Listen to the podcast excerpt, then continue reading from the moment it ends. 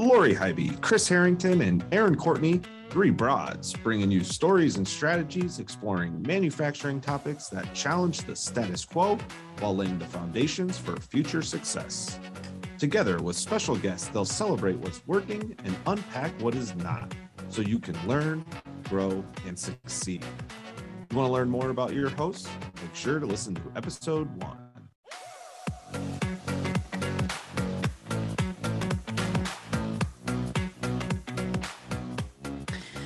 Welcome back, fellow listeners. We are in the new year, which is super awesome. And we're excited for lots of great new things that we're going to be doing on a broadcast for manufacturers. I know yeah. you like and very much enjoy our normal banter, but guess what? This entire episode is going to be banter yes. with myself, Erin, Kris. It's going to be awesome. Um, oh, yes we found um, a very uh, inspiring, enlightening article um, on the website Get It Made. We'll we'll add that link in the show notes. Um, I'm just going to have a little side note that this is well done marketing content for a manufacturing company. Yes, yeah, yeah, definitely. We all learn from yes, this. Yes, right there. Yeah, we got we got value. A hundred percent. That's what it's all about. Um, yeah. So the article is titled Manufacturing Industries That Employ the Most Women. And the data is collected from the Bureau of Labor Statistics to rank the manufacturing industries that employ the most women in the US today. So um, I found it quite fascinating that um, only three out of every 10 employees in manufacturing are women. Um, and then mm. when it gets to the higher levels, that number gets lower, unfortunately. Mm-hmm, yeah. Um, and the article does a really interesting job of like ranking all the different types of jobs and fields in mm-hmm. manufacturing. Mm-hmm. Um, and where you see the most women, which is like roughly 50%, is in the textiles, apparel, and leather manufacturing space. Mm-hmm. So what do you, what do you think about those data points, ladies? Yeah, yeah. Yeah. I I gotta hand it to Kris for uh, bringing this to our attention. She she's just so she's got her eye on the prize when it comes to women in manufacturing, and so so thanks for elevating this article for yeah, us. You and, bet. You and bet. always keeping um, these issues in mind for us. I just I I have a question for you, Kris, since we're talking. So the mm-hmm. article makes an interesting breakdown, as Lori discussed, between leadership and lower level employees, noting that numbers really drop, like Lori said again, at that leadership level. There are just nine out of 100 CEOs are women. That's mm. it. Mm-hmm. 9 mm-hmm. out of 100 CEOs Ugh. are women. Yeah. I got one more right here. That's Harrington. I just want to say congratulations, Kris. It's awesome. You're the newly appointed CEO of your company, GenAlpha. And um, I think we all share pride in seeing such an incredible leader um, get elevated to that role. So so that's awesome. Thank you. Very kind well, of you. You're you're I got I got one of you right here in front of me what do we do to address that that leadership challenge? You know we're going to be talking about all levels today but um, specifically what what do you think about um, women leaders ceos specifically in manufacturing? And how can we have more? Yeah so how do we get there? And you know yeah like what are, how did i get here maybe? You yeah know, how did what yeah, yeah, tell us like let's say that you're talking to a woman who's at some maybe mid-level leadership right now and she's got her eye on the prize too. She wants to get there. Um, what kind of advice would you give? Yeah, absolutely. You know, I will say that the first thing that I did is I volunteered for areas within my strengths. Okay. And I, you know, a lot of people will focus on their weaknesses and they will think that they need to go work very hard on their oh, weaknesses sure. and they Good spend point. a lot of time overcoming right. them. Right. And to a certain degree, of course, we have to be aware of our weaknesses. Mm-hmm. And if we have a job that uh, requires us to execute certain functions and we have a weakness, then we have to correct that to, in order to perform our job. Right. But whenever in my career I had an opportunity to volunteer for things that were challenging, mm-hmm. I rose my hand when I knew it was to my strength. Yeah. And it was a great point, which gave me new opportunities to be successful. And as leaders saw me be successful in right. those areas, I was given more opportunities that aligned with my strengths. Sure. So this is advice that I share with so many people that I get a chance to mentor um, all along. And I, of course, am always looking for the team member strengths that exist across our organization. We want to give work to those strengths. So that uh, I think is something that has really been a part of my success. Now, I have had tremendous leaders above me who uh, I learned from. Mm-hmm. I always like to say you, you take the best and leave the rest. So we all have great leaders right. above us. Right, right. Um, so so that's really critical. But now if we want to just get in the space of how do we ensure we have women who can uh, climb and get to those executive levels of an organization where we saw the lack in this article is we have to give women opportunities we have to yeah. be thinking about the women in the room as well. I, I think it has to it has to come from some intention, right? Mm-hmm. Um, we have to find a way to attract women, and we're going to talk a lot about that this today. But you know, one of the things that I can again uh, speak back to my own experience is that I was given a lot of pro- professional uh, and personal coaching throughout yeah. my career in manufacturing. And that was so significant to my personal growth. And, right. and really, I mean, both professionally and personal, yeah. that because I was being invested in and I was giving the opportunity to grow, and I cared enough to grow because there were right. others who got that training too. And, you know, not everybody takes action on the things yeah. that they learn. Sure. But when you when you invest in give your leaders and a newly to come leaders an opportunity, there's a sense of loyalty that happens. Mm-hmm. I became very loyal to the industry of manufacturing because it kept giving me opportunities to learn about myself, yeah. uh, opportunities to travel the world, uh, yeah. opportunities to try new things. And I think in response to that, as woman, I didn't want to leave. I just wanted to keep pursuing further.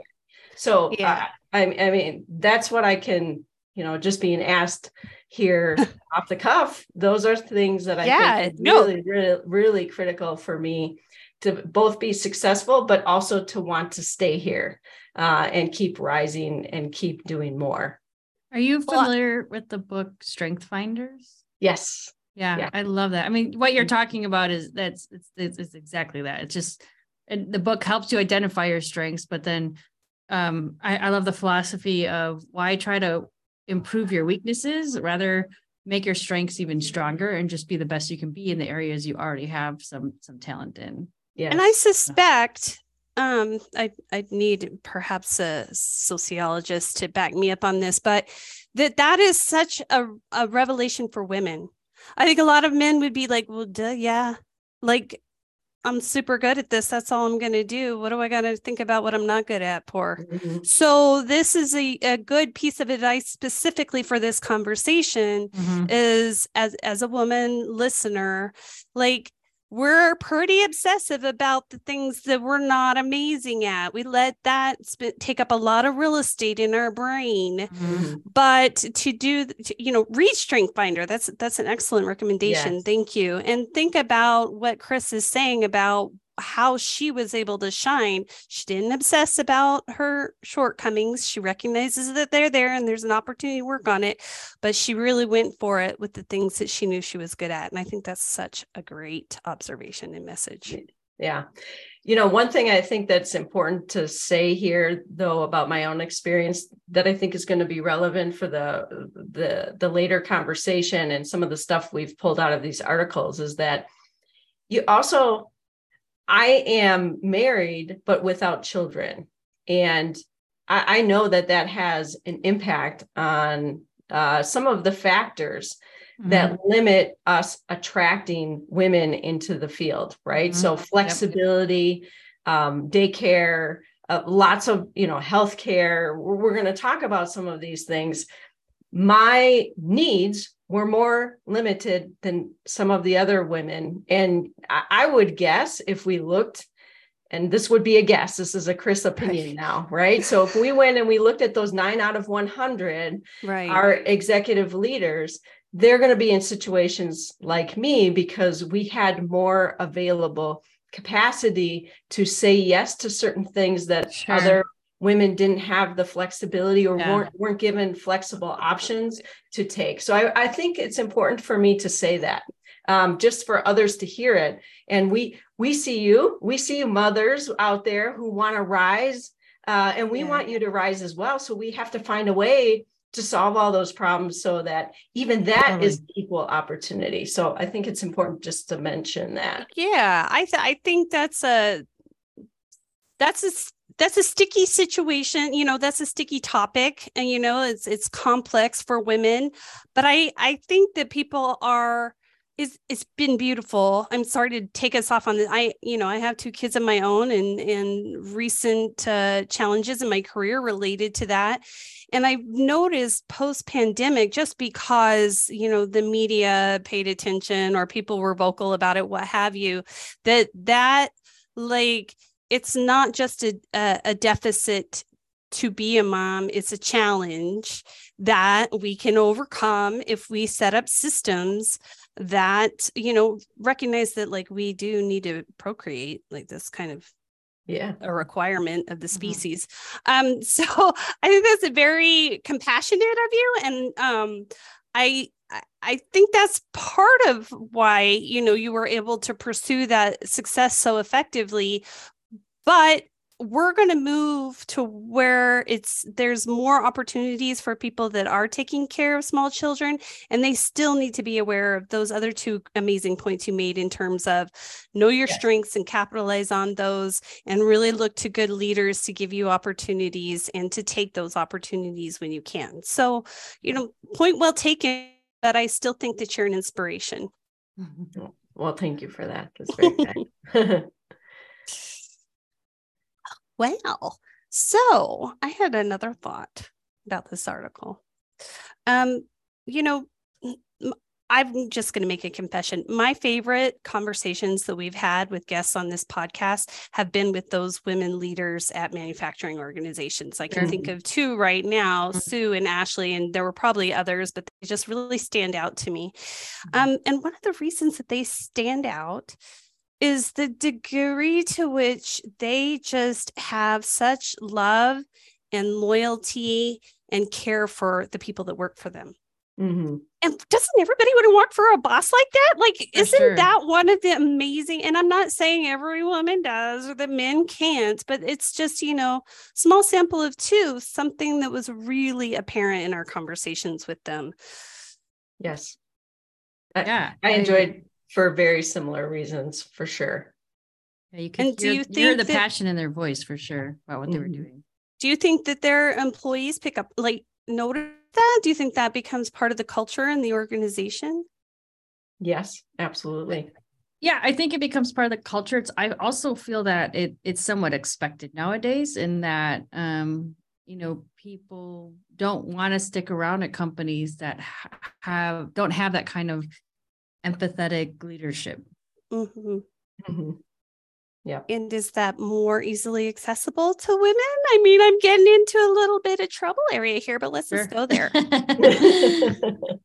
well, I mean, there, there's definitely women tend to be more um, emotional than men are and more caring, giving, um, and have different perspectives on what's happening in people's lives as opposed to just what are the numbers you know at the end of the day? So i i would say why i think it beyond manufacturing that's a topic that's been addressed. It's not just manufacturing leadership. It's you know look at all of the big companies regardless of what industry they're in and that's been a major issue. But there's also data that says typically the ones that are led by women actually yeah. have better outcomes better numbers at the end of the day. Mm-hmm. uh, you mean just like bottom line bottom line or higher retention. I mean, like all the data points just lean a little bit in a stronger position when the organization is ran by um yeah by the right female. Well, I think too, even even countries, right, that have been. I was thinking about that too. Led yep. by U.S. Yeah. Uh, excuse me, by women, and you know, went through the COVID response. There were fewer yeah. deaths, eh, you know, relative yeah. to the population in the countries that had women leadership. So I think we see some of that. There's a there is a sense that there's a a care for the whole being that is slightly different um, and of course, there are going to be extremes on both sides. So I know we're alienating some, but th- that's just the topic of conversation here, right? That, mm-hmm. you know, women in general uh, have more care for the for the entire human than maybe the care for the numbers or the performance or the productivity some of those more hard stats and it's not that women care less for those but they just add to those lines i mm-hmm. think yeah so, there's a there's a capacity for both and i would argue that's not necessarily biologically determined i mean right. there's you know it's kind of two sides of the same coin like the assumptions that we can handle it because we're too soft um is you know the other side of the coin of like bringing care to the workplace and the benefits that that provides. That's you know a generalization that has both elevated us and held us back to some extent. And the same can be true for a male leader meaning you know you may feel slightly awkward or uncomfortable with vulnerability. And i know there's been a lot of progress in that area. Mm-hmm. that vulnerability isn't just about you getting better in touch with yourself. It's about you finding the path towards connecting to your employees in a way that creates that loyalty and that sense of community that I was referencing that I, I heard from both Ashley and Sue in our in our conversations with them. Yeah. Well, and I think that's why there's been so much research uh, and papers written and people, uh, you know, specifically employees and executives being taught uh, empathetic leadership and the whole empathetic piece and how that can drive better results you know uh, overall and and so i do think there's an then there's an area here that's been explored and is closing this gap so that you know all of us can contribute to this type of success and not just be something that we think of more aligned with women versus men right right, right. Mm-hmm. Yep. This is it's a learning opportunity for everyone. Well, what we really want to do, I think what would help us, we want to be part of the drumbeat that attracts more women to manufacturing. That's that's motivated all three of us throughout the development of this podcast. And Kris, I heard you a few minutes ago saying that you had you were gonna bring that up with us. Um, would now be a good time? I'd like to hear what you know about how we're going to get that done. Yeah, well, you, you know, it, this ties back to a former episode that we had together where I, I had just learned that um, the, yeah. the Center for Manufacturing Re- Research and Colonial Life had put together a paper back in November of 2022. Uh, it's called The Manufacturing Experience Closing the Gender Gap, Recruiting and Retaining Women in Manufacturing. Oh. Okay, so, so right on. So we we just read this great article that showed 29% of the manufacturing workforce today is women. So the remaining 71% is men. And then when I went back and looked at this article, the same numbers match. So oh. obviously they're they're talking about the same things. Um, what's really interesting about the key findings in the paper that was put together uh, by this group I'll, I'll kind of list them off to you and then we can just kind of this way our, our readers will know what we're or listeners will know what we're talking about here but um, the key findings that were that prioritizing a diverse workforce is key to attracting workers, improving productivity and employee retention, and growing a company's bottom line. So, um, you know, obviously, when we have a more diverse workforce, it it helps all areas of the business. Mm-hmm. Um, something we know and we've talked about women represent a sizable talent pool that manufacturers cannot ignore. So, mm-hmm. as it stands, women make up more than 29% of the manufacturing workforce. By raising the percentage of women in the manufacturing sector to 35% of total employment in the sector, there would be 800,000 more female manufacturing employees. And wow. this would be enough to fill almost every open job in the oh, there you go. Yeah. So, you know, I, I, think this is just so great for our listeners to hear. Um, another key finding companies that have increased worker flexibility have seen mm. a correlation mm-hmm. with the mm-hmm. ability to attract new employees and retain current staff. So mm-hmm. new policies have included part-time options, adjust adjusted shift schedules, and opportunities for remote work, mm-hmm. which there's so much talked about today. Mm-hmm. Um, and then another one both men and women cite lack of key child care uh, mm. options support to be an issue. Sure. So, uh, though a consensus suggests this is a larger issue for women, uh, workforce flexibility mm-hmm. can aid in addressing this challenge, though some companies are exploring subsidized or on site solutions. Sure. So, um, and then finally, providing job training and continuing education opportunities, developing employee resource groups, and establishing mentorship programs also help with retention and recruitment. And mm-hmm. certainly my story lines up sure, with that. Yeah. yeah, um, Implementing policies that can help advance and train a diversity of leaders shows a commitment to employee growth, making the company a more attractive place to oh. stay oh. or join. Right.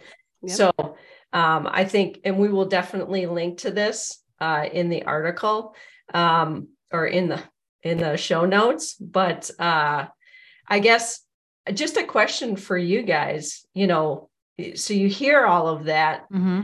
What was your sense of what would be needed to increase you know the goal here as far as what they're kind of and we'll talk a little bit about the goal but they want to get up to 35% women in the workforce as an initial step which is pretty significant growth would mm-hmm. close all those gaps in in job openings but how how do you think we would get there. I'll start with you, Lori. I was gonna say I have so many opinions. Let's go. Are you Let's ready? Talk. Let's go. Let's, Let's, do this. So, you know, when what one thing I've learned over the years, in you know, when I went to school for business, like HR was one segment, marketing was another, and they were all kind of siloed. But at the end of the day, HR and marketing are very, very much alike because you're attracting a certain type sure. of individual and okay. you're trying to get them to take action on yep. something. So yeah, I mean that's that's marketing, that's HR. So mm-hmm. um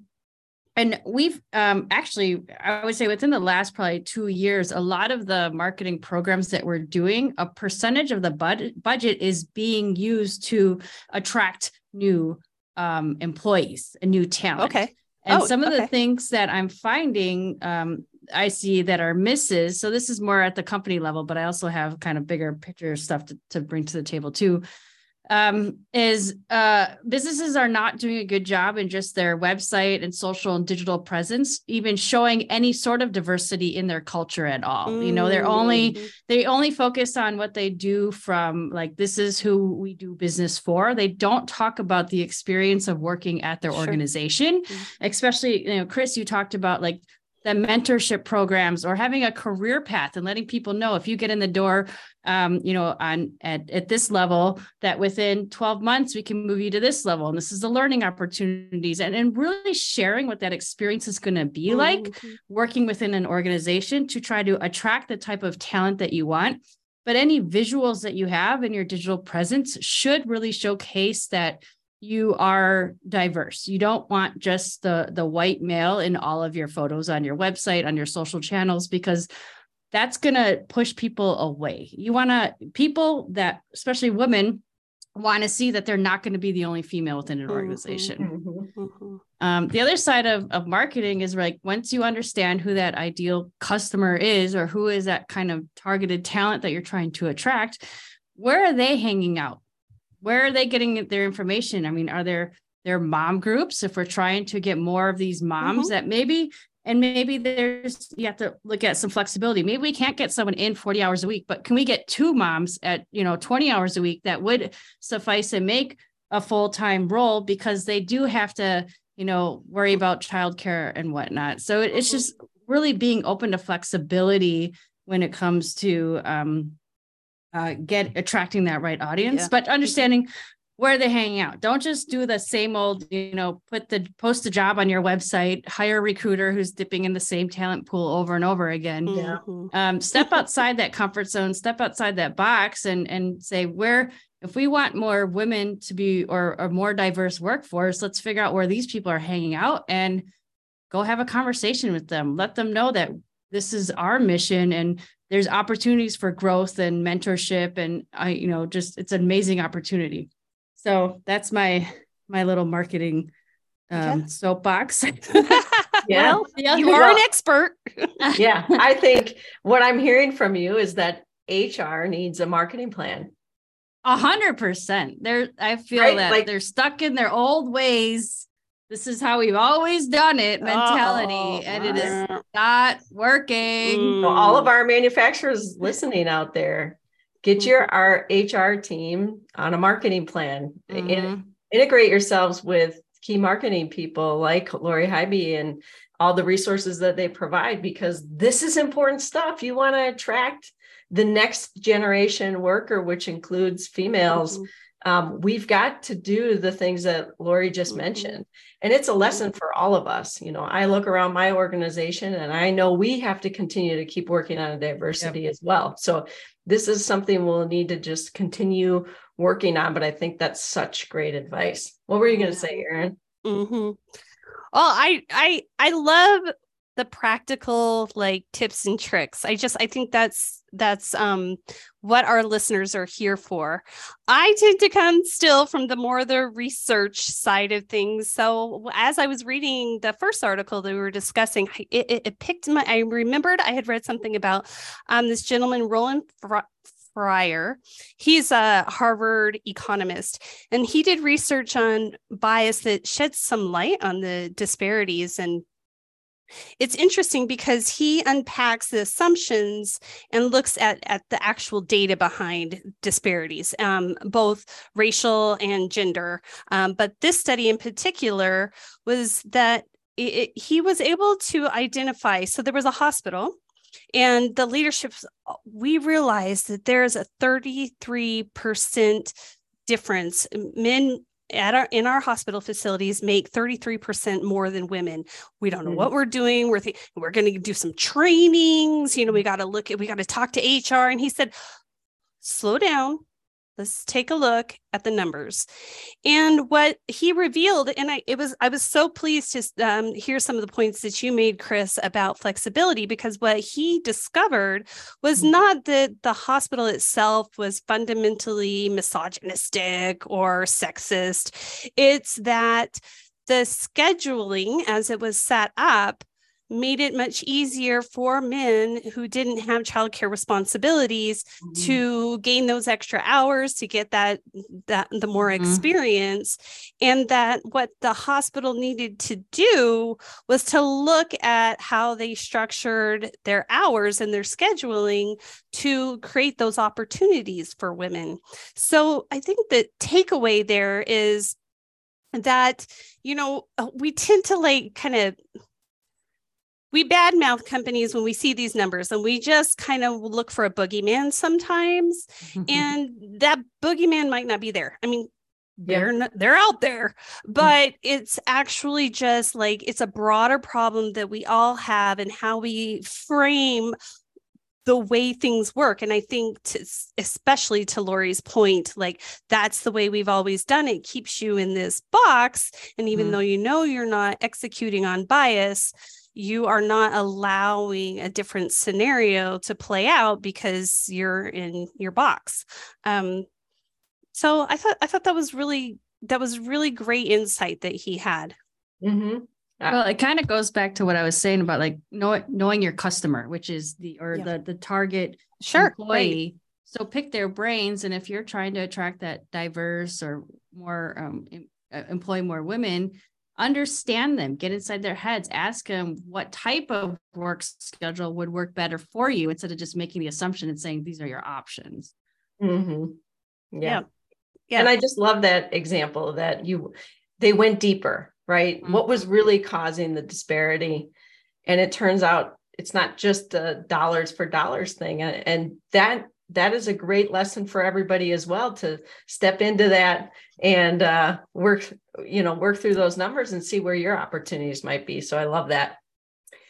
Um, did you want me to dive into some more of just some of the basic findings so that our audience can yeah let's do a, a quick rundown before we wrap up just so that people have those takeaways. Yeah. So um so so here is the biggest labor force challenges heard from both male and female employees. So I think just for anybody listening that doesn't get a chance to read this, here's some of the, the big things. So lack, lack of flexibility. We talked a lot about that. But what are they talking about? They're talking about job sharing, split shifts, and telecommuting. So think about those things. Lack of childcare support, lack of female role models. That's something we haven't talked about mm-hmm. but certainly a critical one. If you've got some female leaders in your organization, how are you giving them the space and the capacity to help lead other females? Um, minimal opportunities for advancement. Uh, that's always challenging in companies if there isn't an opening to go vertical but people still want those vertical opportunities are there a way are there ways to move people horizontally to give them new experiences and things um, insufficient insufficient compensation so of course men and women uh, zero or minimal maternity family leave something to think about lack of on-site maternal accommodations the lack of elder care support oh. uh, that's you know an interesting one and then workplace harassment and safety concerns yeah. those i think sometimes those are perceived challenges that in our mind we might talk about at higher levels, but really they were at the bottom. They were even lower than other. So just as not that those aren't important and things that we need to overcome, right? Any workforce harassment or uh, safety concerns, we certainly want to address those. But those being raised by men and women are are very low compared to all of the other. Um, just some things that when interviewing or communicating with female candidates for an open position, what are the motivating factors they value most when applying for uh, or considering a job at a company, specifically a manufacturing company? Location was number one by female. Interesting. Yeah. Mm-hmm. Compensation number two, job description number three, benefits four, and clear path forward for advancements, raises, bonuses was number five. So those are some things on top of mind for women. Um, when communicating with female candidates for an open position, what are specific benefits they value the most? Uh, healthcare, number one. Mm-hmm. Mm-hmm. Paid time off, number two. Flexible remote offerings, number three so, for those that are wondering if that's still an important criteria for hi- hiring and finding people, it certainly seems that yes is the answer. Oh, yeah. Um, training, professional development opportunities, paid maternity, paid family leave, and retirement benefits that kind of what round that out.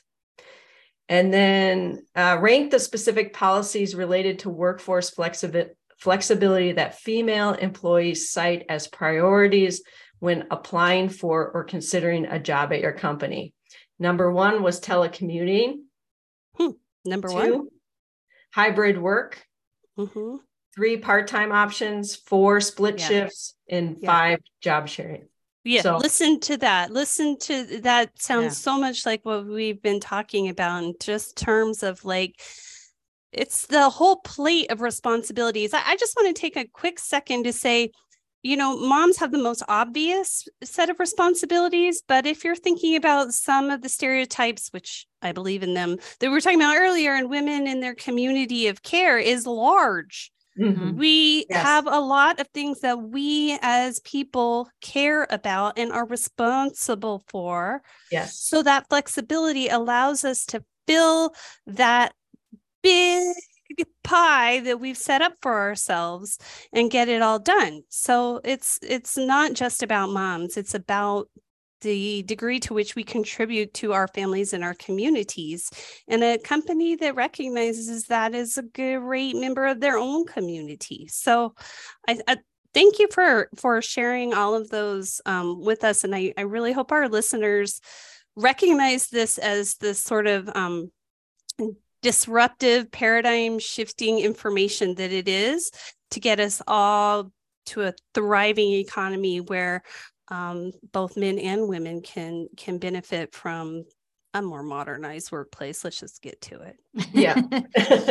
yeah. And I think, you know, maybe just to round out this particular article, they did talk about how the Manufacturing Institute is trying to raise the female workforce to 35%. They have that as a goal by 2030.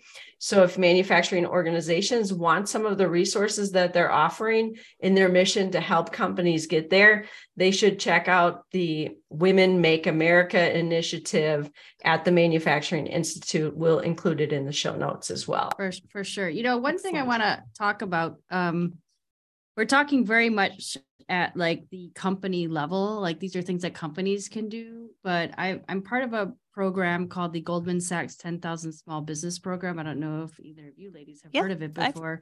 I've, from um, you because it's yes, so cool. Yeah. So there's a big um, initiative, of, you know, an advocacy initiative to support small businesses. And two of the things that um, I went to Capitol Hill to not mm-hmm. totally my thing, but I did it anyways. It was a fascinating experience, totally different conversation. But um, two initiatives that I think are are something that people businesses can try to get in front of their Congress um, people to advocate for um, addressing the workforce and competitive uh, competitive competitiveness challenges. Goodness, especially related to hiring and retention. Um, this is these are two things that um, the 10,000 Small Business Program that we were advocating and speaking to our Congress people about. So that one is helping small businesses to offer benefits like re- retirement plans and paid leave, and renew some tax credits focused on the rehiring and retention opportunities.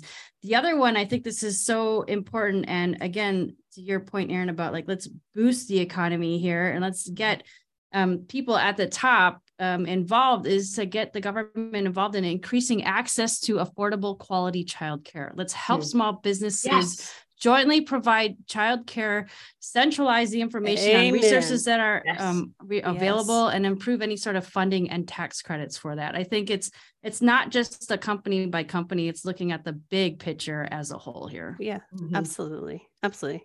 Yeah. Key to a vibrant economy is having a workforce. How about that? People. yep. Oh, yeah, wow. and you know something I talked about earlier, and again, one of the shows there is the women in manufacturing yes. um, group.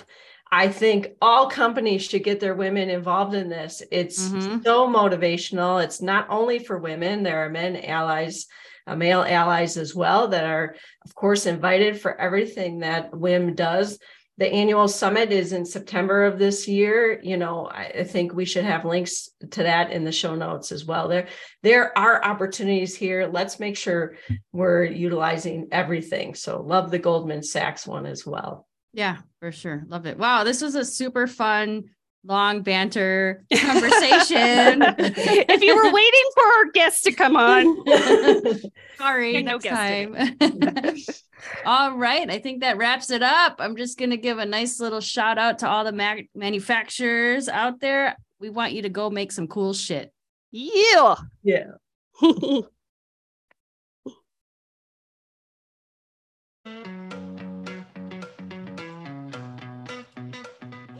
This wraps up today's broadcast.